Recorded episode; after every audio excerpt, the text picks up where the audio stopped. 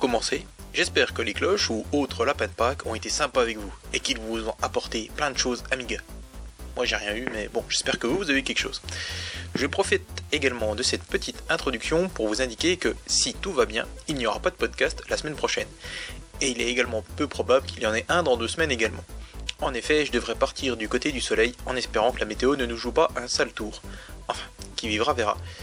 Pas grand chose de plus à dire, si ce n'est que j'ai quand même pris 5 minutes pour installer MorphOS 3.10 sur mon Mac mini et que ça dépote. Je ne vous tiens pas la jambe plus longtemps et on passe aux choses. Aux choses Aux choses sérieuses Eh ben décidément, aux choses sérieuses avec cette nouvelle semaine d'actu Amiga qui envoie du bois.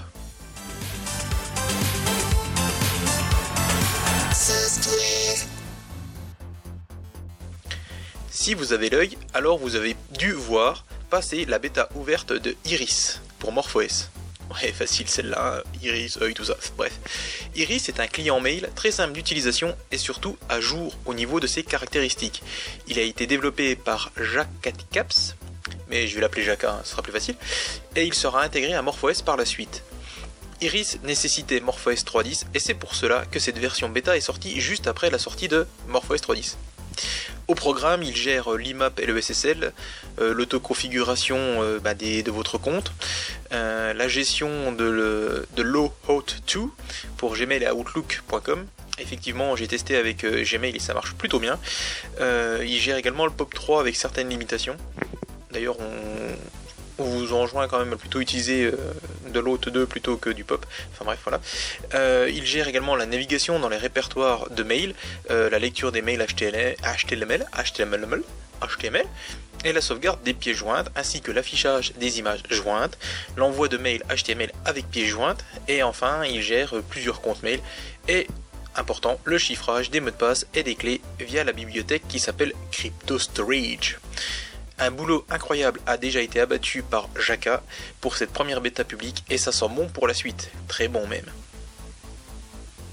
On continue avec une classe MUI pour MorphOS 3.10 qui est intitulée avcodec.mcc et qui permet, vous vous en doutez d'ores et déjà j'en suis sûr, de jouer des vidéos dans divers formats, ceux évidemment gérés par AVCodec. Euh, toutefois, limitation, il n'y a pas de son. Cette classe, que l'on doit à Karsten Signer, utilise la bibliothèque VGraphics pour rendre les graphismes vectoriels également. À suivre. Il ne me semble pas vous avoir déjà parlé de Report Plus. Cet outil, qui passe en version 7.13, est, comme le dit si bien Tarzin, un véritable couteau suisse. Cette mise à jour est disponible pour AmigaOS 4 et AmigaOS 3.9 avec Boeing Bag 2. La version MorphOS quant à elle n'a pas été mise à jour pour le moment. Report Plus permet alors de faire tout un tas de choses. Il gère les rapports de bugs, il génère des fichiers à la Haminet ou OS4, vous savez les fichiers README, il peut éditer les sauvegardes des batteries des Amiga 3000 et Amiga 4000, il accède aux registres et aux identifiants des produits que vous avez sur votre machine, il peut afficher des fichiers IFF, RIFF et leur chunk, mais moi je préfère hunk. Oui, seuls les joueurs de Resident Evil 2 comprendront, mais c'est pas grave. Il peut également exécuter des manipulations en série sur les icônes, convertir des textes en différents formats ASCII, il peut afficher la taille d'un répertoire et modifier les drapeaux de protection pour pouvoir effacer les fichiers, et enfin, il peut faire une capture du contenu d'un répertoire pour pouvoir le comparer plus tard afin de voir s'il y a eu des modifications. Bref, un 9 en 1, un vrai couteau suisse quoi. La version définitive de Magic Menu, la version 2.35, a été mise en ligne cette semaine sur Aminet. C'est incroyable. Magic Menu. C'était cet outil qui nous permettait, enfin qui permet toujours d'ailleurs quand on est sur classique, de faire en sorte que le menu du Workbench ou autre euh, s'affiche en obtenant, euh, s'affiche sous votre souris. Vous savez quand vous faites un clic droit, bah, en fait le menu au lieu de s'afficher sur la barre d'écran en haut, bah, elle s'affiche sous votre menu, euh, sous votre souris. C'était, incroyable à l'époque quand c'est sorti. Je me souviens, ça avait révolutionné mon utilisation du Workbench. Bref, passons. donc l'archive est disponible sur Aminet et c'est une mise à jour de Magic Menu 2.30. Donc vous devez installer Magic Menu 2.30 en premier, puis faire la mise à jour avec les fichiers qui sont disponibles dans l'archive de Magic Menu 2.35. Le mixeur d'OS 4, vous savez, cet outil qui vous permet de gérer le volume sonore de vos sorties et entrées audio vient de se mettre à jour. Il a l'avantage de gérer tout un tas de cartes son et de puces sonores. Bref, si vous voulez un OS 4 qui a du punch, utilisez Mixer. Cette phrase est nulle, je suis désolé, mais je savais plus quoi dire. Amiga France revient sur la future sortie d'AmigaOS 3.1.4. Développé par Thomas Thor Richter et Olaf Olsen Bartel, ces derniers, qui sont en effet euh, les développeurs donc de d'AmigaOS 3.1.4, ont effectivement choisi de communiquer plus en détail sur certains points qui vont venir compléter ce qu'on avait déjà appris lors de l'Amiga 32. Alors, tout d'abord, il y aura une nouvelle version de Disque Doctor pour réparer vos disques durs, un nouveau système de gestion des CD qui semble venir d'AmigaOS 4, euh, le support des noms longs pour CrossDOS. CrossDOS également et le nouveau gestionnaire de CD seront multithread, donc qui ne bloquent plus le Workbench lors d'opérations sur les fichiers, euh, la réécriture des panneaux de préférence du Workbench et de la SSL qui leur permettent de fonctionner sans réaction, hein, puisque réaction n'existe pas en 3.1, la suppression du programme Edit qui n'est plus développé, seulement partiellement fonctionnel, et enfin les librairies Workbench Library, donc les bibliothèques Workbench Library et Icon Library, sont trop grosses pour tenir en ROM et sont donc désormais chargées depuis le disque. A noter que cette version du Workbench devrait bénéficier devrait nécessiter, excusez-moi, d'un méga de RAM pour fonctionner convenablement. Les développeurs sont actuellement à la recherche de plus de bêta-testeurs. Vous aurez plus d'informations sur le forum amiga.org, là où ces informations été originellement communiquées, reprises par Amiga News et ensuite reprises par Amiga France que je viens de vous lire. Oui, parce que je ne vais pas retraduire ce qui avait déjà été si bien traduit par Jim Neray et ses collègues.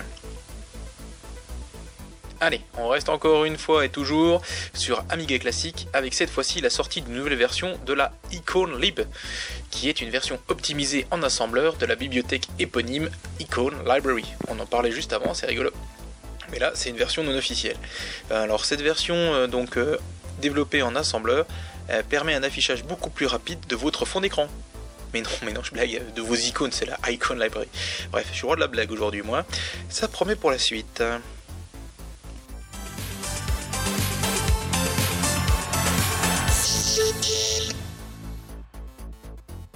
Je ne vous présente plus B-Word, le porteur fou qui enchaîne les portages sur l'OS au papillon comme d'autres enfilent les perles. Eh bien, ce cher B-Word a porté cette semaine l'Ariad, un jeu d'exploration action-aventure qui utilise OpenGL. Même si l'animation du perso est assez rudimentaire, le jeu a l'air assez plaisant et comme B-Word aime faire les choses bien, il a également francisé le jeu. Mais il est fou, mais il est fou, oh oui, mais vous avez tout. Oh oui. Désolé. Et quand je vous dis qu'il est fou, c'est qu'il est fou. En effet, il a aussi porté le moteur de jeu Residual VM, un interpréteur à la sauce Scum VM qui vous permet de lancer des jeux pointés et cliqués tels que Myst 3, Grim Fandango et normalement Escape from Monkey Island.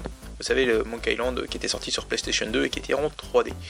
Sauf que ce dernier semble poser des soucis pour le moment à la version Residual VM de MorphOS, donc portée par euh, Beware. Bref, si vous venez à dire que vous ne savez pas quoi tester ou jouer sur MorphOS, vous êtes vraiment de mauvaise foi. Et comme il est vraiment fou, il a aussi porté Abuse sur MorphOS. Abuse, abuse, abuse, abuse, comme vous voulez. Et avec la petite anecdote sympathique qui va bien. Voilà ce que B-Word a écrit sur Twitter quand il a déposé le jeu sur MorphOS Storage. C'est le premier compilé avec MorphOS 3.10 avec l'aide de Flow Studio comme éditeur de code. Allez, merci B-Word sincèrement. Et moi perso, j'avais adoré Abuse quand j'y jouais sur mon 1002, bon, un peu boosté c'est certes, mais euh, quand j'y jouais sur mon 1002, c'était trop trop bien. Va falloir que je le teste sous MorphOS. On en a déjà parlé de mémoire, mais le shmup, le shoot'em up, Invia, développé par Michael Bourman pour Amiga OCS et inspiré quand même de R-Type, hein, quand même pas mal, refait parler de lui suite à une petite session démo qui a été présentée sur l'écran géant de la révision 2018, une démo partie qui s'est tenue ce week-end. Et évidemment, le tout a été filmé et se retrouve désormais sur YouTube. Alors, si vous êtes intéressé par le jeu, vous allez jeter un coup d'œil à cette petite vidéo et je vous mets le lien dans la description comme d'habitude. OpenFire est un jeu de tank que vous retrouverez sur GitHub. Il se décrit comme identique à Firepower ou bien Return Fire. Je ne connais ni l'un ni l'autre, ça va pas beaucoup m'aider, mais je vous le dis quand même. Il a été développé initialement pour euh, la Retro Comp Game Dev Compo de 2017, mais le jeu a tout de même continué à, être développé et arrive enfin dans une première pré-version jouable. Il fonctionne sur un Amiga OCS ayant un 68000 à 14 MHz, 2 méga chip et un petit peu de fast. Il s'agit donc d'un jeu de tank où l'on vous donne les coordonnées des ennemis et vous devez les retrouver et les anéantir. Graphiquement, c'est peut-être pas fifou, mais ça tourne plutôt bien et c'est sympa à jouer. Alors ça sera peut-être encore plus sympa si un mode 2 joueurs venait à voir le jour. Mais là, pour l'instant, c'est encore en bêta, mais ça s'annonce toutefois sympathique, tout plein, et je vous conseille d'aller jeter un oeil. Une petite news rapide, mais alors vraiment rapide, pour, pour vous dire que de nouvelles préversions de Block Off et de Bomb Jack Beer Edition sont sorties cette semaine. Voilà, c'est dit, vous le savez, et les liens sont dans la description. Sans doute l'actu de la semaine, on en a parlé partout, et je reprends l'actu notamment du site Emo5. On en a parlé partout, et notamment sur Emo5, et je reprends leur actu. Voilà. Je bafouille ce soir, ça va pas être simple pour le montage, mais je vais pas en faire, vous allez voir, ça va être rigolo. Alors, via son label dédié aux rééditions, Pixel Glass Games vient donc de faire subir le même traitement que Time Gal, Time Girl, Time Girl, je ne sais pas, à un autre classique du genre, mais de chez Data East cette fois-ci. Le nettement plus réussi Road Blaster qui date de 1985 et qui a été créé par leur membre d'honneur, hein, on parle toujours de MO5, Yoshi Isha, Yoshi Isa Kishimoto, et que l'on connaît en Occident, le jeu, hein, pas, Yoshi Isha et Kishimoto, hein, le jeu est plus connu sous le nom de Road Adventure sur Mega CD et Laser Active. Le portage se décline en deux versions, l'une adaptée au CD32 ou un Amiga doté de 2 mégas de mémoire et 1 méga de chip RAM, ainsi que d'un disque dur ou d'un lecteur de CD double vitesse et l'autre euh, version qui est plus adaptée au modèle AGA qui nécessite plus de disques durs et un lecteur CD quadruple vitesse. Toutes ces variantes se téléchargent depuis la page dédiée, vous aurez le lien évidemment dans la description, aux côtés de plusieurs jaquettes, jaquettes réalisées par Tsak, Amiga et Steve UK. Epsilon, cet Australien amigaïste et sans doute millionnaire, oui, il n'y a qu'à voir tout ce qu'il a comme matos, c'est incroyable, a testé pour vous, et pour moi aussi, Spencer, le nouveau jeu d'Entwickler X dont je vous parlais la semaine dernière.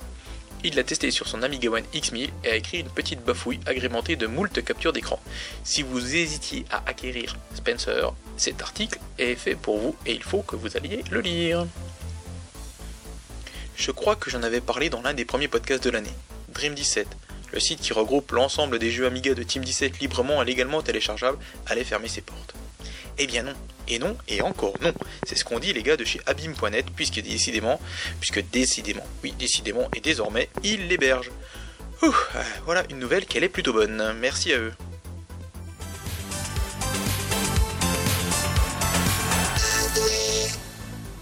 Une carte mère d'Amiga 4000 en financement participatif. Et voilà ce qu'on peut en lire sur Amiga France. Je les cite. Les cartes mères des Amiga 4000D ont bien souvent souffert du temps et des fuites de leurs condensateurs et de leurs piles. Partant de ce constat, Paul Rezendes a décidé de lancer une campagne de crowdfunding visant à convertir une carte mère d'origine, une REVB, en schéma et fichier Gerber.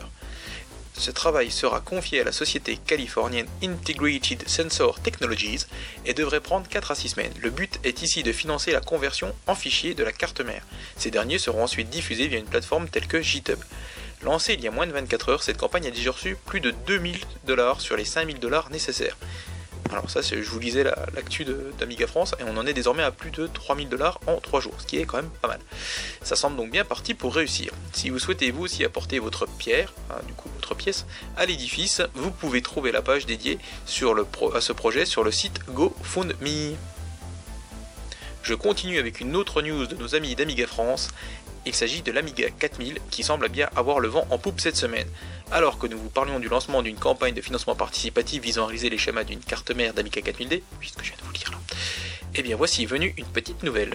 Vous ne la connaissez peut-être pas, et pour cause, elle est toute récente. L'Amiga 4000 plus Alice est une réplique de la carte mère de l'Amiga 4000 CR. CR ça veut dire Cost Reduced, prix réduit. Elle a demandé plus de 300 heures de travail et sera prochainement en vente sur Amibay pour une centaine d'euros hors frais de port, en gros environ 30 euros pour l'Europe. 30 euros pour l'Europe, oui c'est français ce que je dis. Hein. Les 9 cartes qui seront vendues, sans composants, permettront à son auteur d'amortir ses frais. Une fois ce petit stock écoulé, les schémas de son travail seront partagés librement via GitHub. Ah bah avec tout ça, si on n'arrive pas à avoir une nouvelle carte mère d'Amiga 4000, c'est qu'on a vraiment pas de chance.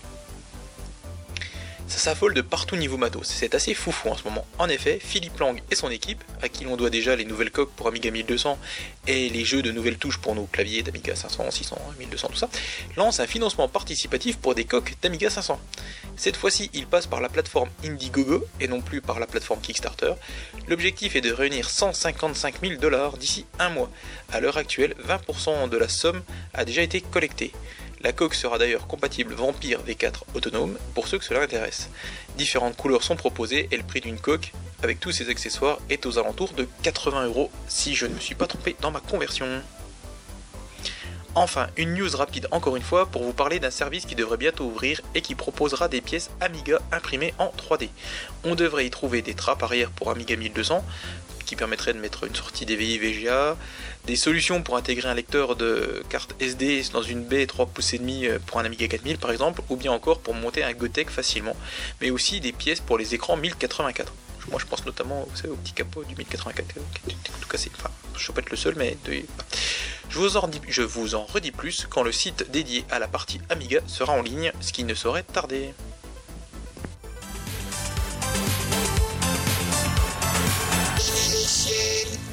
Pour cette partie émulation, une fois n'est pas coutume, on va parler de l'émulation 68K sous Amiga OS 4. En effet, une nouvelle préversion de Run UAE, l'émulation All Inclusive pour OS 4, et que l'on doit à Chris Henley, Christopher Henley, a fait une brève apparition, mais n'est pour l'instant plus disponible sur son site internet. Il s'agissait de la version R8 Beta 5, et qui intégrait notamment VHDLO 18.3, ne nécessitant plus de ce fait de s'enregistrer, ainsi qu'un passage à la version SDL de UAE. Je vous invite d'ailleurs à fureter un peu sur amigans.net. Je vous ai mis le lien sur le fil de discussion dans la description qui va bien. Puisque, en fait, au lieu je vous ai fait une blague, je viens de voir que la bêta 6 était en ligne. Je vous ai mis également le lien dans la description. Hein. Cette bêta 6 gère mieux quant à elle l'installation et la nécessité ou non d'installer une nouvelle version de UAE. Donc euh, ben voilà, allez voir la description, allez sur amigans.net et puis euh, comme ça vous aurez la dernière version si jamais une bêta 7 est sortie d'ici la mise en ligne de ce podcast.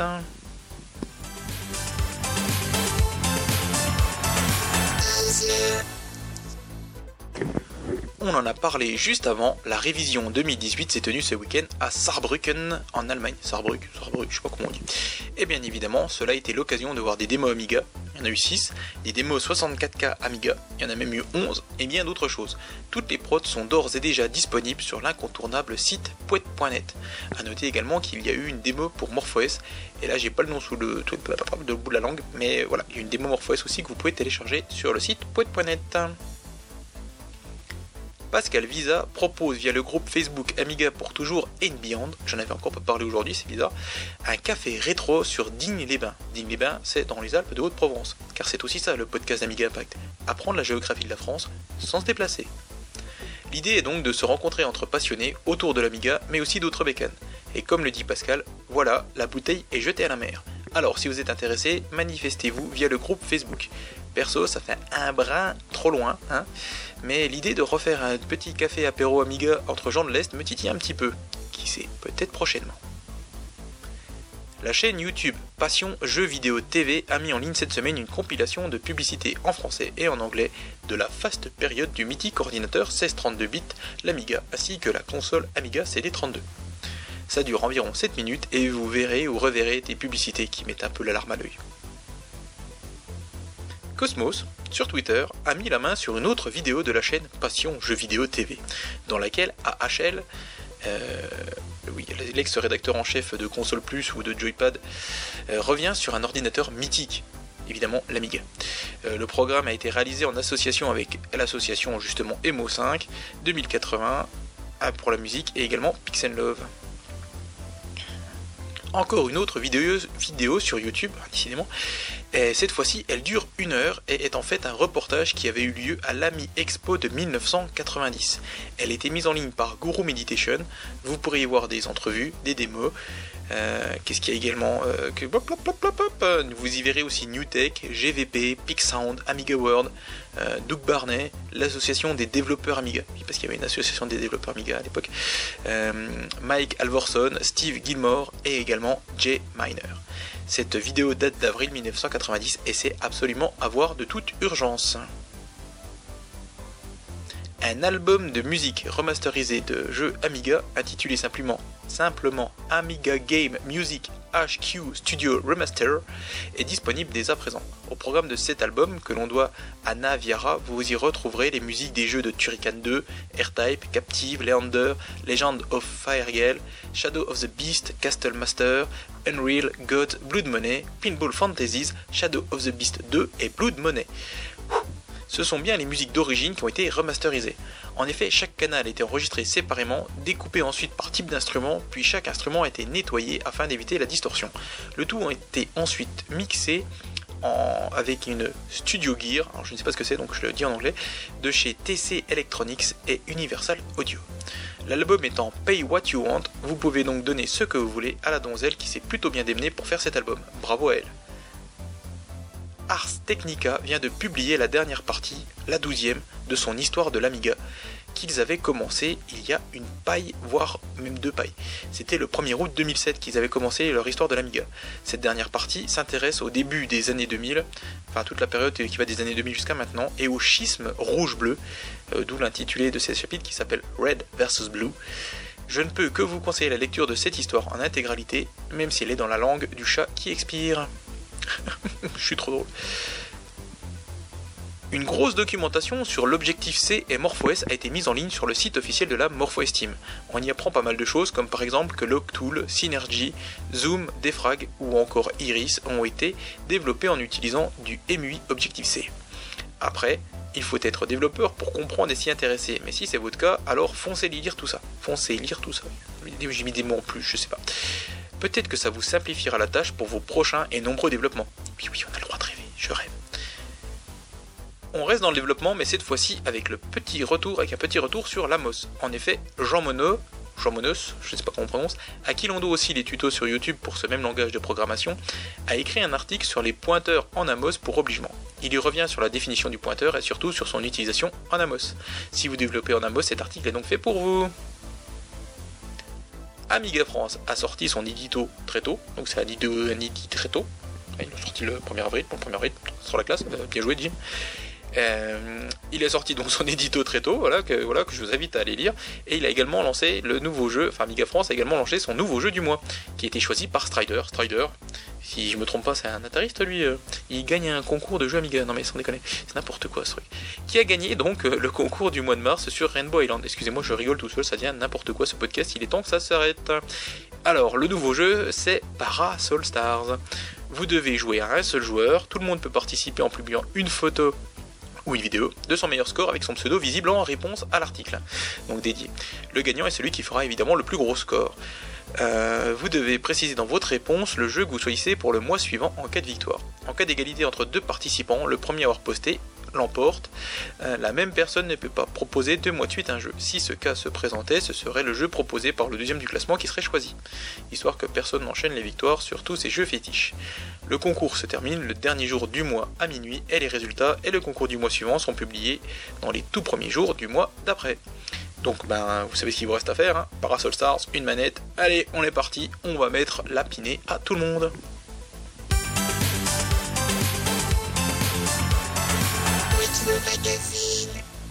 Pour le coup d'œil dans le rétro de la semaine, je vais faire une petite entorse puisque ce n'est pas un magazine rétro et ce n'est pas non plus moi qui serai au micro. En effet, j'ai virtuellement invité Bruno Roca, l'homme qui anime l'émission quotidienne La Revue de Presse JV, au micro de cette édition, car il, a eu, car il a eu la bonne idée, il y a maintenant une dizaine de jours, de consacrer un bout de son émission au classement des machines qui été fait par le magazine Retro Gamer anglais. Et en sixième position, on retrouve l'Amiga, ce qui était l'occasion pour Bruno de nous traduire un passage de l'entrevue dédié à un des fondateurs de Team 17. Je vous laisse apprécier ce passage assez savoureux. Là, on va aller très loin, on va aller directement à la sixième place avec l'Amiga 500. Vous savez que c'est un micro qui m'est cher et c'est ma machine préférée de la vie avec la Super Famicom. Et là, concernant l'Amiga 500, alors beaucoup d'interviews, mais je pouvais pas tout garder, bien sûr. Et donc j'ai retenu juste euh, deux euh, questions qui ont été posées à Martin Brown, le cofondateur de Team 17. Alors Team 17, on les connaît surtout maintenant pour pas mal de jeux euh, sur console et notamment toutes les itérations de Worms. Mais sur Amiga, c'était l'un des des killers vraiment, c'était l'un des studios qui maîtrisait le mieux la machine.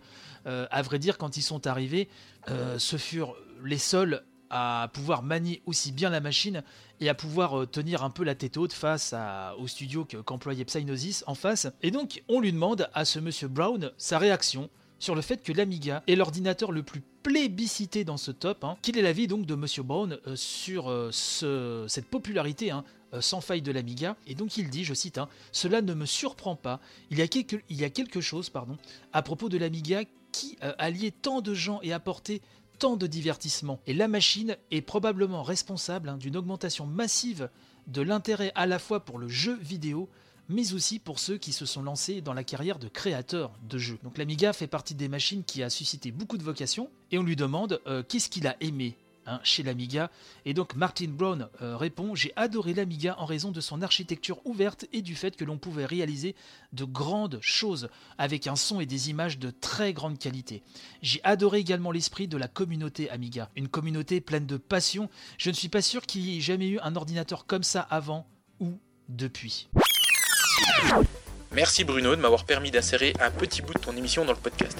Et pour ceux qui ne connaissent toujours pas, il vous suffit de taper la revue de presse JV sur Google et vous tomberez forcément sur la revue de presse JV de Bruno Roca. Sinon, la revue de presse est aussi disponible 24/7 sur PodCloud, iTunes, Deezer. C'est pas sexy sa race, comme le dit son géniteur? Allez, pour terminer tout ça, encore une fois un big up et un gros gros gros merci à Michael Gibbs pour l'habillage sonore du podcast. Je ne m'en lasse pas, merci Gibbs. Merci aussi, à ceux qui m'écoutent et à ceux qui me laissent un petit message. Big up à l'indéfectible Ernulzos, à Big Dan, à Polymère, à Yves Mou... Non, non, c'était Monsieur Bellet, pardon. À Migaouf, à Mike Mike, Darfunk. Un gros coucou à Scanix, et mais aussi à cet incorrigible B-Word, à K1200RS21. Ton pseudo il est vraiment pas facile à dire, il hein, va falloir faire quelque chose pour ça. Sans oublier Jig, je pense que ça se dit Jig, et surtout à mon Maenu Choutoudou. Merci Navou, ça me fait chaud au cœur. Allez, on se quitte cette semaine avec la musique de Pinball Fantasies que vous pouvez écouter et récupérer sur l'incontournable Amiga Paradise. Allez, plein de bisous à tous et n'oubliez pas que l'Amiga soit avec vous